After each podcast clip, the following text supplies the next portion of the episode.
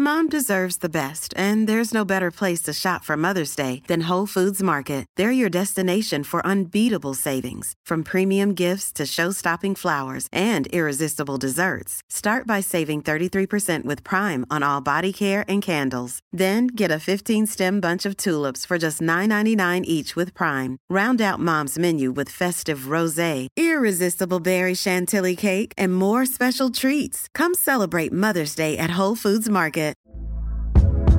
Hey there, it's Michelle Norris. I'm host of a podcast called Your Mama's Kitchen. When I travel, I'm usually looking for a way to find a taste of home when I'm not at home. And one of the things I love to do when I am at home is entertain. And Airbnb allows me to do that. When I was in California recently, I rented a house that had a great kitchen. And when we were sitting around the table, we're all thinking, we're in someone else's house. Someone could be in all of our homes as well. If you have a home, but you're not always at home, you have an Airbnb. Your home might be worth more than you think. Find out how much at airbnb.com slash host. It started as an innocent comment in a WhatsApp chat. What rule would you change in football? And it got us talking for a long time. So we've decided to turn that original seed into a podcast. Now, we've had plenty of input from you at home, some frankly brilliant suggestions and not a whiff about V A R. We'll have the pick of the bunch later on, but for now, I'm Ben Snowball, and I was delighted to be graced with the presence of Carrie Dunn, Marcus Foley and Pete Sharland for the latest game of opinions. Enjoy.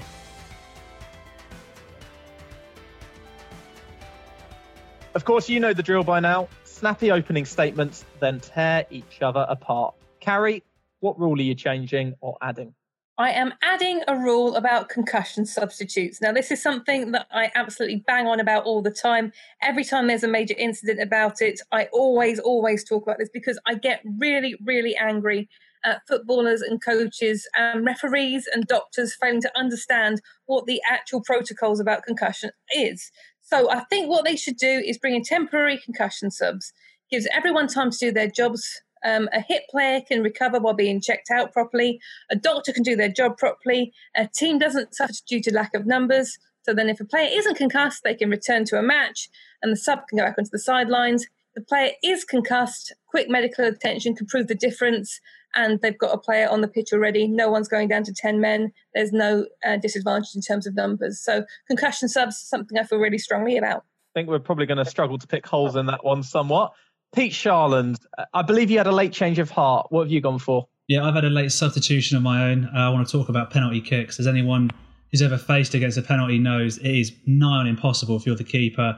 And imagine if you actually get the opportunity to save a penalty and then you look up and all you see is this striker who's missed his penalty, gleefully running up to you and smashing the ball in from one yard and wheels off celebrating as if he's the best thing in the world. No, it's time to change that. Once you've taken the penalty, the ball goes dead. That's it. If keeper saves it, you can't score. Passionate. Love it. Love it. Marcus Foley, third up. Um, substitute linked as well. I think match day squads should be changed from seven subs down to three um, or four. Basically, I think being able to name seven subs has allowed the elite level clubs to stockpile players um, and basically just reduce competition domestically in Europe. So I think if you reduce that down, then you won't have so much of that and you have more competition in the league. And completing the lineup is me. Now imagine a world where time wasting doesn't exist, where counter-attacks aren't stopped by deliberate fouls, where players who dive are properly punished. Of course, it's sin bins. Um, I think yellow cards are probably the most pointless thing in the modern game now. Um, they're rarely a long-term punishment. It's not very often you see two yellows turned into a red, which means that players can get away with dissent, with time wasting, uh, with diving, and that could all be eradicated with a ten-minute sin bin, which is what I'm proposing, a ten-minute sin bin for most yellow card offences. There'd be two exceptions, goalkeepers, because you can't have outfield players going in goal for ten minutes, however entertaining that would be, um, and celebrations. I don't care if you're Ryan Giggsing it down the pitch um, or Emmanuel Adebayoring it in front of um, old fans. I don't care about that. But stuff that kind of is aimed at cheating in the game or dissent to the referee, I think should result in a ten-minute sin bin. And you'd also get plenty of eleven on tens, eleven on nines, ten on tens. So it'll make the game more entertaining. Uh, why can't you have outfield players going in goal? If you're going to do it, go the whole hog with it. Carrie, Carrie, I love your enthusiasm, and I and I'm quite I'm quite sad that I've been so reluctant. I've really put the brakes on what is a sensational idea. Stuff it. Let's change it. Let's put outfield players in goal. I mean, some of them are quite good. Carl Walker seems to have a good stint. Harry Kane less so. I remember seeing an advert where Wayne Rooney was quite decent as well. You're right. If we're going to make football more entertaining, why not let uh, outfield players go in goal? Because it means keepers wouldn't take time over time wasting. So as you can see, my argument's already disintegrating. But oh no, we'll we'll say not disintegrating. We'll say evolving. Evolving, good word, yeah. Uh, from my point of view, I've, I'm someone who plays amateur level football where uh, sin bins have been introduced, and I actually played in a game last season where we my team was temporarily reduced to nine men uh, due to sin bins, uh, and then we actually had a man sent off. So for a little bit, we were down to eight men, which was not as catastrophic as you may think. My uh, my concern is is that if you're bringing in sin bins for simulation and stuff like that, are you then going to bring them in for abuse to the referee and the officials as well? Yeah, one hundred percent. I think anything that kind of blights the game, as I said, I think now there's only one exception to that, which is uh, yellow cards for celebrations. I think if you're if you're telling the referee in no uncertain terms to four-letter word off, um, or if you're cheating or diving, then I think, yeah, of course, just blanket. Because the weird thing about yellow cards currently is the suspension is kind of delayed. So you could pick up uh, five yellow cards against Tottenham, Burnley, Bournemouth, Newcastle and Arsenal, and then serve the suspension, your one-match suspension against Manchester City. Like, why should they win a suspension lottery? It just makes no sense. Give the reward to the team that's had an attack brought down, has had someone try and cheat against them by diving. No, I get that. Yeah, it's an interesting idea, but I'd probably say you get to the point where, remember the Battle of the Bridge, where Tottenham had nine players booked? I think it could lead to a ridiculous situation where, you know, there's literally no one on the pitch, A. And B, you say, like, oh, it'd be great to have ten or nine, but I don't think it would. Because actually, it fundamentally changes how the game's played. And teams teams are set up and trained and coached to play eleven eleven. And I think, yes, that's fine if it goes to ten, if it goes down to nine men um, for the whole game because someone's done something absolutely savage and needs to be sent off. But if you're doing it in the middle of the game and it's changing all the time, I just think it completely impacts on the flow of the game and actually it will make it less entertaining. So I think if you see it in, in rugby, where you have fourteen on fifteen quite often, it's more entertaining. You have one team really trying to press back and trying to hold on for ten minutes. In ice hockey with power plays, it's, it's worked successfully. No one knows how it would work in football. I mean, it's obviously been trialled in um, youth level. I just think it'd be a really interesting experiment to see. You're right, maybe eight on eight wouldn't be entertaining. But I think the idea of teams having to sacrifice attackers for defenders are actually saying it's eight on eight, let's just keep five attackers on and see if we can score four goals in this time. I think that would make for a much more entertaining crossback. Can I just pick up on what Marcus said about this uh, Battle of the Bridge game? Because actually that got me thinking just then. In derbies, I worry then that you would maybe see a slight reduction in the passion and aggression that what is what makes derbies great. Because then if players are worried about costing their team for ten minutes or so, and in a derby in particularly when you have players flying in quite regularly, and obviously no one wants players to get hurt, but what often makes the derby special is those really robust, difficult, hard challenges. And I think you might lose that if players are starting to get worried about they'll be off the pitch for ten minutes or so, whereas in the past you have a lot of teams who are tactically very good at sharing the yellow cards around to ensure that they are still trying to put their stamp on the game but without losing players. Plus as well, I think you've got the, the addition of V A R. Does V A R come into it and decide in sin bins? Because if it does, I mean, that would be... No, no, no, no V A R, no V A R for obvious reasons. It slows, it slows the game down. This is just, and I think in derbies it's a fair point, but then I think it's down to the referee to kind of gauge the atmosphere and actually say, because often they say, oh, he lets the first one go, and maybe it is a case of that, um, just kind of being a bit more relaxed. But I think we've, I think we've trodden sin bins. I think Carrie, you're you're sitting there patiently, ready for us to tear you apart on something that we can't really, we can't really tear you apart on. But if there was one argument against concussion subs, it is that if Jose Mourinho, for example, is organising a training session on a common, uh, he's flouting government rules. I don't think he's necessarily going to care about telling Davison Sanchez to go down with a head injury so he can bring on Harry Kane to score a last-minute winner, uh, even when Davison Sanchez doesn't have concussion. No, I think you're right, but then you can equally say that about any rule in football that he could quite blatantly ignore and flout. So... yeah, I get it. There, there is always going to be abuse of any laws in football, to be honest, and particularly one like this that does, by necessity, bring in that amount of trust, I guess, flexibility in terms of using a substitute. But I don't think that necessarily negates um, its introduction. I think that football has had its chance to sort itself out with, you know, the concussion protocols and with managers being trusted to make the right decisions for their players. But it hasn't happened. I mean, we saw, you know, Jan Vertonghen last season with that concussion. And before, we've seen Anthony Martial and that terrible head injury. And we've seen the same things in a, in a World Cup final. These players playing on because they're worried about leaving their team down to ten men at any point in a game. You've got a concussion sub, they can go straight off, they can be checked over, and they haven't got to be concerned about leaving their team at a disadvantage. So the managers and players have that concern taken away from them. I think it's just something worth bringing in, giving it a go, because, you know, brain injury is really dangerous. We're seeing, you know, the repercussions of it with the previous generations of footballers now, and I don't want to see it happen to this generation or future generations of players. I'm I'm reluctant to turn this episode of the podcast into Pete's fireside stories, but I have been concussed when playing amateur football, and you the the, the mentality, that stupid mentality thing is real. Like you, I actually felt bad letting my team down, even though I know all the den, uh, the dangers of concussions and stuff, and like, it's a stupid thing to think. But when you're in the moment and your like, adrenaline's pumping, you can't help but think that, and it is really difficult to make an argument against what Carrie's saying. I guess my counterpoints would actually be more like suggestions and stuff. And how long would you have it on? Would you have a set amount of time where the player has to be off for, or would it be a temporary thing where the players are off until the medical staff are happy with it, or would it be like quick, like once they're on, they're once they're off, they're on again? Because obviously then you have to make a decision on if the player is deemed medically unable to carry on, do they have to make that sub again, or can the guy who's come on stay on? I mean, I would suggest that a concussion sub is kind of separate from your substitute substitutes, I suppose.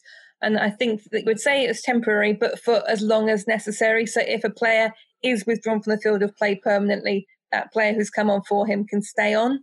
That would just be my suggestion, but I'm open to better ideas. I guess the follow-up, the follow-up then would be, if we're going to start doing that for concussions and you say, oh, if a concussion is... like he can't carry, like the player can't carry on, they have to come off. Why aren't we going to do that for serious leg breaks or something like that? What if a player goes off for a leg break? Why would we not have an inj- a designated injury sub that then could encapsulate uh, concussions and, say, other injuries? Because you don't really need kind of ten to fifteen minutes to assess a leg break. That's kind of pretty clear once it's happened. So you know you're going to have to make that substitution. With with a blow to the head or something that looks like it might be a blow to the head, you need to take that time to get that um, assessment of the player and the injury right. And that's why I think maybe keep it separate from your rest of your substitutes, maybe. Okay, but then if you're in a situation where you've made three, you've made all your three substitutions, player goes down with a concussion injury, and then you, the, the medical staff say, okay, this player can't carry on. We've got to make a change. Uh, we've got to use a concussion sub. In another injury, it doesn't matter how long it takes to diagnose the injury, you would be left with ten players. But in this situation, this injury allows you to stay with eleven players. Is that, are we saying that concussions are different than from other injuries in that level? I think they are, actually. I, I, I would differentiate between a concussion and other injuries at this point. And, and again, maybe we say this is just for a trial period, see how it works. I mean, I don't know how often, you know, that would happen, that you would ha- use all three subs and then have a player that goes down with concussion. So I think that's probably going to be a unique, unique situation. But um, yeah, it's a potential. Like I said, it might get abused. You might have kind of little loopholes like that. But I think overall, I think it's a, a decent enough rule to be brought in. I'd say it's a testament to the argument that you've made that I've had to go to a very specific and unique situation to try and poke some kind of hole in it. Marcus, I wonder if you had any views on this, because obviously when we played a football match together once, uh, I'm sure you'll love me mentioning this, you've gone up for a header, you're, you're about twenty yards away from where the ball is, and there's a guy standing underneath it, and instead of going up to win the header, you've run up, or instead of backing off, to be honest, because you're so far away, you've just run up and absolutely clobbered this guy in the head with your own head. You've gone down and a daze have kind of come back on, and then you're kind of caught in that weird situation as well. Yeah, I mean, I think the most important thing to make clear is I was clearly going for the ball. Just want to get that out there first. But uh, yeah, it's a tough one. I was, I think part of the issues with con- concussion injuries are actually a lot of the time when you're concussed, you don't know you're concussed. So then that can make the decision-making process even worse. Like, for example, anyone who saw Jan Vertonghen in that, it was against Man City in the Champions League. Anyone who witnessed that knew he was concussed. For some reason, he didn't, or it certainly looked like he didn't, and he's he's come back onto the pitch or whatever. I think, yeah, I, It's a strange one, because my only thing would be to, to to ask, why hasn't it happened before? Like it it is it it shouldn't be part of this debate, because it should already be a rule. It one hundred percent should be, as Carrie said, because they're serious, and actually they have, you know, like you can recover from you can recover from a broken leg, but concussion can have long, long term impacts. And then it's, you know, if you do go to the hospital after getting a concussion, they're like, no sport for three weeks. Someone's just got concussed, and then two minutes later they're going up for another header. I mean, that, I mean, yeah, it's, it's just a rule that has to come in. Um, so I'd remove this from this debate on the basis that it's definitely a rule that has to come in, and the rest of us just debate our other terrible ideas. All right, Foley, given that you want to debate the other ideas, you had the creative freedom to change any rule, and all you've done is reduced a few substitutes. Why? Why? Are you, why? Um, yeah, I mean, it's, it's, it's an interesting question uh, from yourself. Uh, what I'd say is I personally think that elite level European football has been completely and utterly ruined by the lack of competitiveness in it. Now, there have been means which have been tried to use by the governing bodies to, to increase competitiveness, like financial fair play, but they've been circumvented. Um, I genuinely think that the use of substitutes and the number of substitutes, if you were to reduce that, that could actually stop the stockpiling of players. Basically, elite level athletes, elite footballers have very big egos, right? And the thing is, if you look in my article, I, I took the example of Manchester City. If you look at their last Premier League game, their bench was made up of Claudio Bravo, seventeen million quid, John Stones, forty-seven, Gabriel Jesus, twenty-seven, David Silva, twenty-five, Cancelo, thirty-five, Otamendi, twenty-eight, and Phil Foden, nothing. Roughly one hundred eighty million quid. That shouldn't be sitting on a bench. But because you have the opportunity of being in seven substitutes, and the likelihood is you will come on, or a great likelihood that you will come on, I think players are moving to clubs, not as starters, for massive money, and I think it's ruined the competitiveness of the league. So if you were to reduce that to three players, then there's no way City'd have that bench. There's no way they'd have that strength in depth. And then that would be a way of trying to stop the stockpiling of players. It's a fair example with Manchester City, but say you're a seventeen-year-old at a middling Premier League team. You're unlikely to get a start. They've got a pretty consistent team, but a few injuries in the squad players means you've got a chance just to sit on the bench. You're taking away that experience from youngsters, potentially. Um, You're ruining the dreams of children, Marcus, is what he's saying. um, again, a fair point. And look, I'm not an unreasonable character. So what I would do is I'd be willing to make a change. So the three players on your bench, you can only name three signed players on your bench. You could still have seven, but they would have to come through your academy. And that couldn't be signed to your academy when they're seventeen to circumvent it. There'd have to be a set period of time. So if you're there from fourteen or fifteen. I just don't understand why, what this would achieve, end up achieving. Surely the way to look at this is to limit wages and transfer spend on players to a better regula- regulatory level. Because as Snowball says, I, I think otherwise you're going to get into a situation where in the world that you're creating, teams would have smaller squads and they would the the the, uh, the wealth sorry the wealth of talent would be distributed more fairly. And if teams were short, they'd have to use their academy players. But we've seen teams in the past go through horrendous injury runs, and you've got like seven or eight first teamers out, and then a lot of the time teams get by on the strength of the squad. I don't, are you saying then that in the future they're going to have to get by on the strength of their academy or something? Which I, I'm not necessarily against. I just think that you could end up with a situation where teams are having to field like five or six, seventeen or eighteen year olds. Um, yeah, basically. Um, I think, I, look, it's just, you know, it, look, Phil Foden, I mean, he's class, right? Barely starts for Man City. So th- there's an example of someone who, who is fantastic, has the ability to be playing in the Premier League every week, without doubt or question, in my opinion. And how many games has he started this season?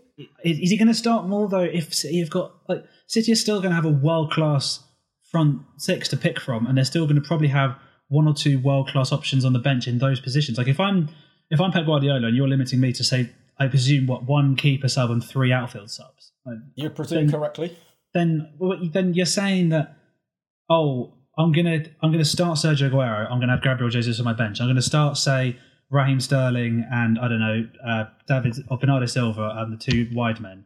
You're gonna have say Riyad Mahrez on the bench. You're gonna have options there to turn to, and I still think that it comes down to the individual manager and the players in question, because I still don't think that Guardiola, with four, with four subs, is looking at any of his three academy subs that he's allowed and looking at them to change the game. He's looking at his big multi-million signings that are going to be on sitting on that bench. So until you can get into a situation where that is sort of monitored more and actually the spending is limited, therefore the clubs have to bring in these academy players a lot earlier, and actually maybe then you have to go back to the quota rule and look at other leagues like that. I don't know, because or it's just a cultural thing, because other leagues don't have don't have as many issues with this as we do. I think what you're saying is that the substitute rule that Marcus is proposing could work in conjunction with other rules that need to be brought in as well, because I don't think on the face of it what Marcus is saying is actually wrong. I, I you know, I would like to see kind of clubs giving young players or academy players a chance. Um, I think basically as you're talking, as you're all talking, I'm kind of thinking maybe I'm getting old because I like the idea of outfield players going in goal. I want there to be fewer substitutes. I want young players to be given a chance. So essentially, I think it's a rule for middle-aged people. I'm strongly in favour of it. I'll take that. I, I think you've got, I don't think this is an age-specific thing. I think you've got loads of people, young and old, who just want more local players playing for their clubs and less of the, of the obscene amount of money flying about. Like, I think everyone, in terms of that and that alone, I think everyone can get behind that. There can't be too many people who want the sort of spending to keep going on as it's going on right now. Just quickly, in answer to your question about like the free players, you, I think you said you'd have, I don't know, Gabriel Jesus, Bernardo Silva and someone else on the bench. But I think the argument would be that you would actually have probably, you'd have one centre-half, one centre-mid and one forward. So then that opens up the option for someone like Foden. So say, for example, I don't know, David Silva is having a poor game. He gets subbed for Bernardo Silva. And then someone goes down injured, you get Phil Foden on. That That's where it sort of comes from the angle of more opportunity, I think. Lovely. Let's move on to Pete Sharland's argument. And then we're going to take a few of the fans' ones on kind of a quick fire round. Uh, Pete, you've said that you don't want the ball to cut. You want the ball to stop dead as soon as the kind of the penalties either hit the net or be saved or hit the, the post or whatever. Do you not think that's taking away some of the excitement? And I appreciate your your remarks that as a goalkeeper, it's just like, oh, for goodness sake, I've made this worldy save and then someone's tapped it in. But do you not think that is that that's the great drama of a penalty where everyone just descends on this penalty area like an old school five-a-side match of five-year-olds, everyone just sucked towards the ball?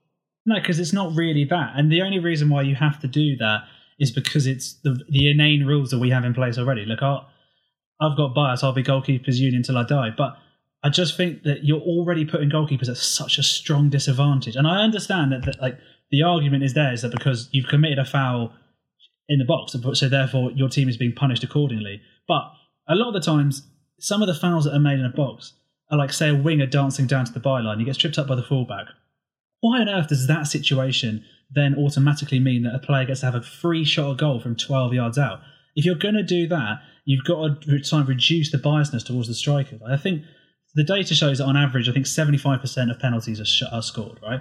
And then there's about fifteen to twenty percent are saved, the rest are missed.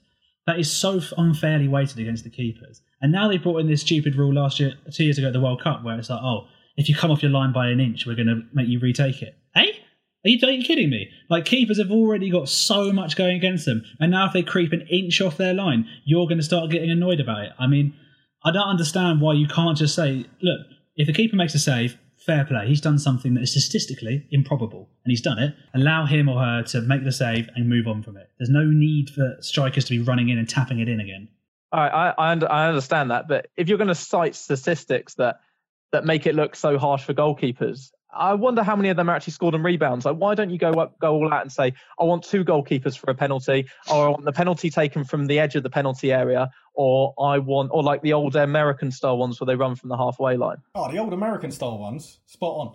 Hang on, we're not, we're not, we're not, we're not, we're not playing like Pro Soccer ninety-eight or something. Like, hang on, like we're still playing the game as it was intended. All I'm saying is that if a keeper makes a save, which is normally as a result of either their good research or a striker uh, mucking up their shot, then that's it. You don't, like, why on earth is the striker getting a second attempt? Like, they've got an unbelievable opportunity to score a goal. Why are you having another crack at it? That doesn't make any sense.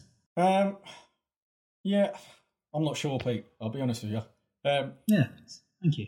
You know, no, no, I'm not. I'm not sure you're right, to be honest. Oh, come um, on, get off it. Just, I don't know. Where do you stop? Like, um, you know, yeah. Beckham was sensational at free kicks. Do you, so if a keeper saves a free kick... No, because a free kick, is, free kick is so much harder. You're taking it from further back. There are players in your way as well as the goalkeeper. Yeah, and you've got and the goalkeeper's got so it's the time to react, Marcus. As as a keeper, you have got a split second or less than that to react. At least with a free kick, if a player hits it well, fair play, you can't argue with that. But if it's going sort of middling to the top corner, like not quite there, you've got the time to get over and react. And even if it is going right in the top bins, you've got the time to react and get across. You haven't got that no, with a penalty. But to follow your argument, then, the keeper makes a save. It's pretty hard luck on them if someone follows up and scores a free kick. So do, no, do because, you then no, extend not, it not back to all, free but, kicks? But, no, because you've already because you've, you've set up a defensive structure to look after all the players involved who aren't taking the free kick. In a penalty, there's no. If you're if you're telling me that when you're standing outside the box when your team's defending a penalty and you're thinking about who you're marking if your keeper saves it, then you're a liar. You are a liar, my friend. Well, that, I mean, that's, that's, that's a bit strong, but I'll, I'll let it pass. Um, I'm still not sure. I'll be honest. Not for me. I think it takes away from the entertainment again. I remember um, Arsenal Tottenham last season. Uh, Aubameyang had a penalty save, and the Vertonghen made an unbelievable goal-saving challenge on the line. Just brilliant. That just doesn't. That, yeah, because but you remember those. But you remember those moments because they're so fleeting. If that was happening every week, then you wouldn't care. Like they happen so rarely. But, but that's that why. If we, but if we lose them, it doesn't matter. There are what? Other. Like, it doesn't. It doesn't matter if we lose. Like, they happen so rarely. No, ninety-nine because, times out. Because they happen so rarely, it does matter if you lose them, though. No, because, because they're moments like, if, of brilliance that happen rarely. No, because then the flip side is that then it's a much fairer situation. Like it's already so unfair. Like you're trying to make this a fairer thing, and if the the loss we have from making it fairer is that it's oh we, we might lose two of these a season. No, I don't care. I also think perhaps, and you don't know, that the number of penalties that are conceded may go up because actually risk and reward returns to sort of like the defending team a little bit. So you might be someone who would who'd be reluctant to make a challenge, might make a challenge in the box, more penalties, but I don't know. Anyway. Perhaps, but we encouraged that before when it was we removed the double jeopardy rule, which was fair enough because the double jeopardy rule was ridiculous. But you then encouraged, like you then said to players, look, you're not going to get sent off. And also as well, I would argue that actually in the last year or two, we're probably seeing a slight increase in the penalty save because keepers are getting so good at the research they're doing. So I don't know if that's going to be. Especially if you're if you're a team who's got a keeper who is excellent at saving penalties, I don't know, someone like Handanovic at Inter, like inherently somewhere in the subconscious, are you thinking like, oh, if I make a penalty, if I make a foul here in the box, it's not the worst thing in the world. But let's move on to a few fan opinions. We canvassed uh, you on Twitter to get in touch with your rule changes. Some good suggestions, some frankly ridiculous ones, but there's four that I've got here, and we'll just if we just kind of spend ten, twenty seconds on each of them. Carrie, if I throw the first one to you. Andrew Kirkby says, bring back the daylight rule with offsides. Now, now obviously it was never a rule, um, but he wa- he wants daylights to, to come in in offsides. Yeah, I mean, offside in this past season has just been an absolute oh, nightmare to watch, to assess, with obviously the assistant referees now being asked to flag so late. And yeah, the daylight rule, although not codified, I think it was something that actually people understood. They could see it, it was visible, it was easily understandable. Yes, for the love of God, let's have something like that back, please. Perfect. Marcus, I'll turn to you with this next one. Um, P M Sutton says, um, if someone dives, oh, the God. opponent the opponent gets a free kick that they can redeem at any point in the game. um, uh, no. Uh, I just, I mean, how do you, how do you how do you redeem it? And and like, what's the system? Like, for example, if if if someone's clean for a goal, do you like just put up your hand and the game's? Yeah, game's absolutely score? That. In W W E, the Money in the Bank briefcase, and you go, oh. yes, now I want my free kick. Yeah, so do it'd that. Be like, it'd be it'd be like the manager rather than players. No, I yes. like the idea of the captain getting it as well, where you could just have oh, someone for a goal, cake. Just go like that. Thank you, ref.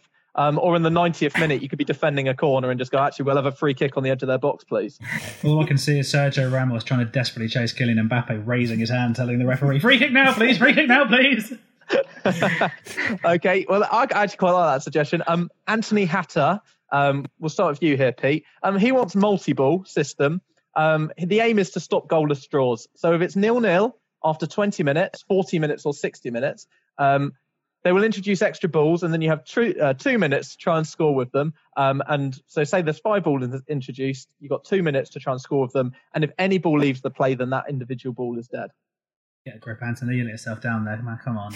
That's, I mean, what are we doing here? Why, why, why don't we just let, I don't know, animals onto the pitch as well? What? There's no point for that at all. Like, this is, if two teams have played out a nil-nil, it means that one of two things: either A, the two managers have settled for a very boring and defensive game, or two, the defenders and goalkeepers have actually done their job. Why do we want goals all the time? Maybe we can actually praise the defenders and goalkeepers for doing their jobs for once. No, not for me. I think people would watch it more, say, Sharland, than giraffe and elephant wandering around the pitch, as you suggested with animals. Um, but no, I get your point. Um, the final one, um, and Phil, who has um, wisely avoided using his surname, um, he said on Twitter, um, he wants to give the, re- uh, the referee tasers uh, to punish anyone who argues with them. Anyone got any thoughts on that one? No. Sorry, Phil. I don't think you've uh, you've you've got much uh, reception there. Um, we did host a Twitter vote. Now, Pete Sharland, you'd actually originally gone for a stop clock. Mm. When we published this Twitter vote, that's what your your thing was. Um, and that is actually leading the vote. Do you just want to quickly explain what a stop clock is? Basically, there's so much of the game now where the clock keeps running even the ball's out of play. So the basic proposition is that it's similar to the N B A. If the ball goes out of bounds or off the pitch in football, clock stops, and then the game, it doesn't proceed until that point on. It basically just was stop time wasting. The For full uh, disclosure, the reason why I changed is because I thought about it and I actually realised that some of my favourite memories of football games are when you've got a Mourinho or Simeone team who are just doing everything in their power to waste the clock and winding up the opposition uh, fans and players, and that is a truly glorious sight to behold. And I'm not entirely sure I'm ready to lose that just yet, although what I would say is that in the coming years, football's probably going to have to have a self-reckoning with the length of its games. I think the younger generation may struggle more with ninety-minute games moving forward, but that's probably a conversation for another day. That is indeed a conversation for another day. So yeah, that's a Eurosport poll. It's open, I think, till Sunday. Currently leading the way, which rule should football change? Uh, stop clock, thirty-seven point one percent. Sin bins, that's me, thirty-three point one percent. Concussion subs, carry, twenty-one point one percent. Smaller match day squads, Marcus, eight point five percent. Uh, your, wide, your wide Irish family helping you out there. It's a, it's a great rule. It's a great rule change. Okay, absolutely perfect. Um, rather than doing a stick or stick or twist here, I think we're all being very, very passionate about our own arguments. I think we all kind of know which way it's going to go. Um, all I can really do is say I, I think that was quite good, actually. Well done, everyone. Thanks, Ben. Thanks, Ben. Cheers. You've been listening to another banging episode of Game of Opinions. Uh, please, please, please remember to tell everyone you've ever met about it and subscribe and share. Over and out.